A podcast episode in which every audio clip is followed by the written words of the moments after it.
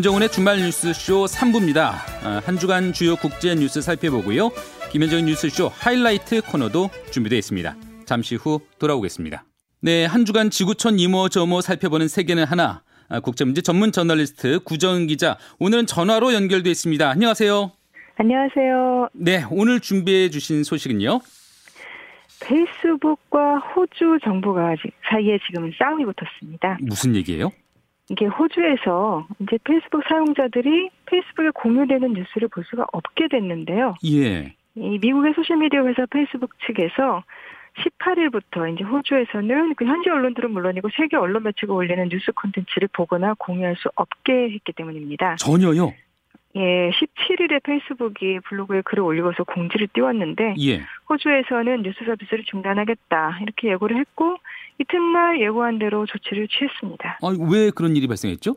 아마 다들 그러시겠지만 요즘에는 그 언론사의 기사를 신문이나 방송 프로그램을 통해서 보거나 그 언론 매체 웹사이트를 통해 접하는 게 아니라 대부분 이제 포털이나 소셜 미디어를 통해서들 다들 보시잖아요. 네네. 이게 한국뿐 아니라 전 세계가 마찬가지고 호주도 역시 그런데 이제 언론 보도를 독자들이 볼 때 일종의 이제 소비자가 되는 거죠. 근데 그로 인한 수입이 언론사로 더 많이 가느냐, 아니면 뭐 포털이나 검색 사이트나 이런 소셜미디어 플랫폼으로 더 많이 가느냐, 이게 당연히 이 플랫폼 업체와 언론사 사이에서는 굉장히 예민한 문제가 될 수밖에 없죠. 한국도 대단히 중요한 문제입니다. 예. 예. 근데 최근에 호주에서 법안이 하나 만들어졌습니다.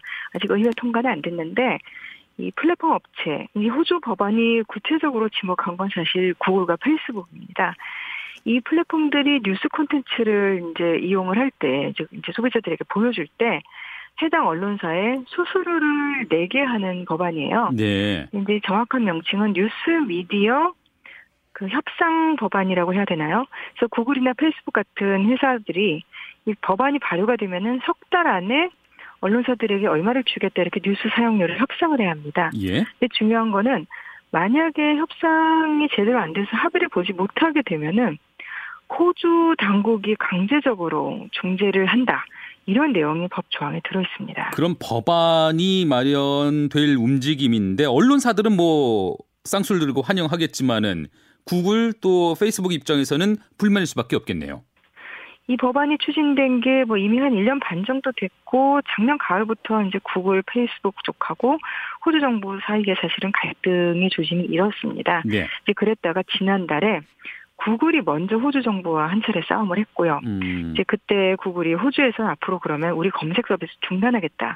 이렇게 엄포를 놨습니다. 예. 그래서 그때 호주 연방상원 청문회에 구글 그 호주 법인 대표가 나와가지고 우리는 그러면 호주에서는 서비스 철수할 수밖에 없다 이렇게 했었고요. 어. 이런 이제 기술기업 쪽에서는 이제 호주 정부가 이 언론과 플랫폼의 관계를 좀 호도하고 있다, 잘못 전달하고 있다 이렇게 주장을 합니다.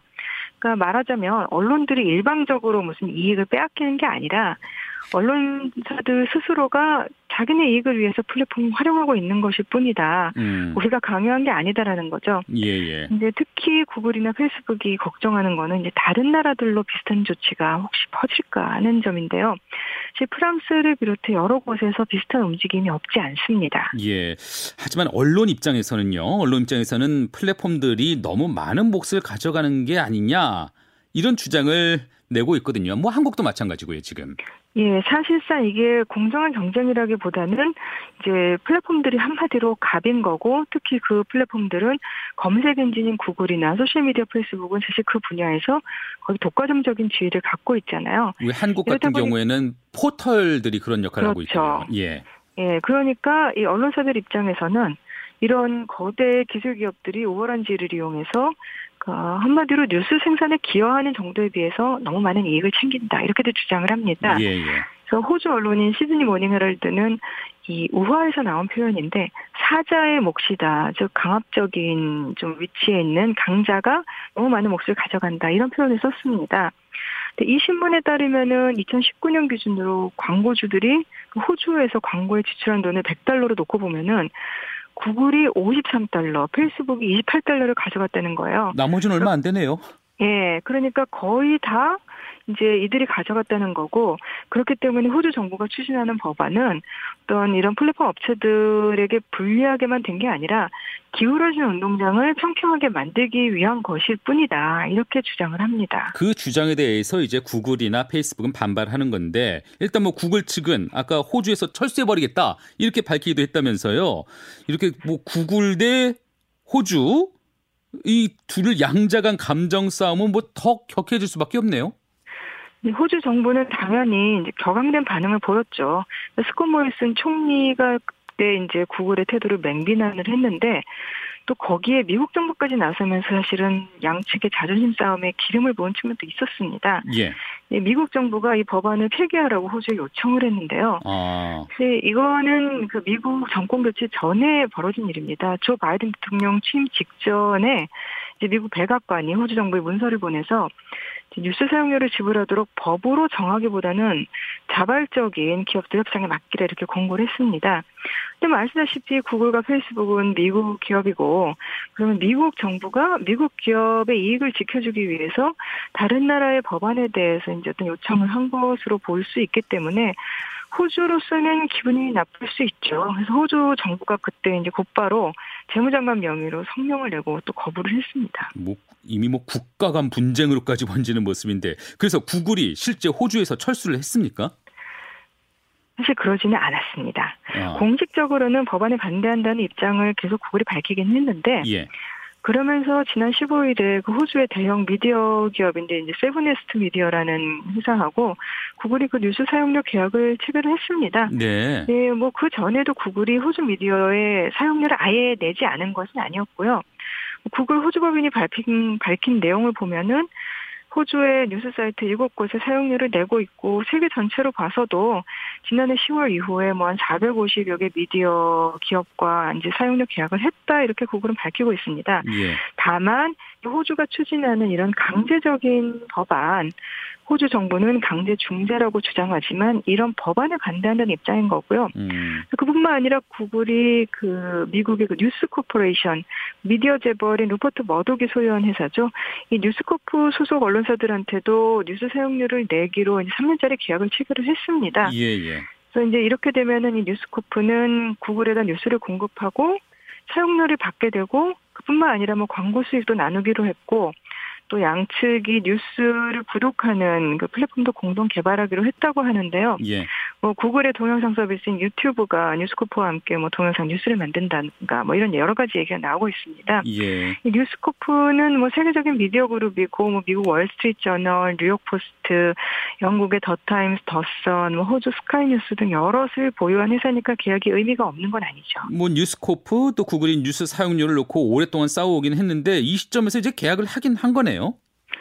사실 이 뉴스코프와 구글의 콘텐츠 사용료 분쟁이 10년이 넘었다고 합니다. 예. 그래서 뉴스코프 쪽에서는 뭐 역사적인 계약이다라고까지 표현을 했는데 3년간의 계약이라고만 밝혔지 사용료를 얼마를 받기로 했다든가 뭐 구체적인 그 구글 측의 지불 내용을 공개하지는 않았습니다. 아.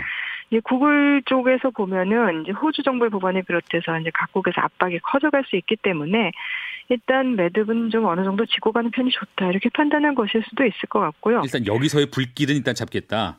예, 그런데다 또 그 뉴스코프의 대표 상품은 물론 영미권 미디어입니다만은 사실 이 소유주 그 미디어 황제로 불리는 루퍼트 머독이 그 호주 출신입니다. 음. 그러니까 극한 대립보다는 좀 협상을 통해서 해결할 수밖에 없다는 것을 구글도 인정을 한 걸로 해석해야겠죠. 그럴 수가 있겠네요.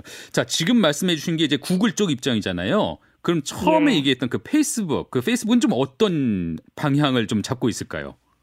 사실 구글은 이제 검색 엔진이고 검색되는 것들에 적지 않은 그 내용들이 사실 미디어에 게재된 것들이잖아요. 예. 예 하지만 그 페이스북은 그 원론적으로 말하면 소셜 미디어죠. 원래는 친구를 사귀는 것에서 시작이 됐죠. 그러니까 사용자들 관계에 기반에 둔 서비스고 구글하고는 좀 체제가 다를 수도 있는데 그렇지만 또 이제 페이스북도 지금 상황이 완전 좋지는 않습니다. 이제 지난 몇 년 동안 이제 미국 특히 미국 대선 같은 걸 둘러싸고 페이스북이 이제 가짜 뉴스의 원상이다 뭐 이렇게 많이 지목이 됐잖아요. 네네. 근데 만약에 이런 상황에서 물론 지금 호주라는 한 국가에서 벌어진 일이긴 하지만은 이제 기서 그 기존 미디어들의 콘텐츠를 더 이상 보여주지 않는다. 그렇게 되면은 사실 잘못했다가는 자칫 진짜 가짜 뉴스가 넘쳐나는 플랫폼으로 이제 오해를 살 수도 있, 있는 상황이거든요. 정말 가짜 뉴스만 남게 되는 그런 fake 예, 플랫폼으로. 이제 뭐 그런 얘기들도 네. 실제로 호주 언론들은 지적을 하고요. 예.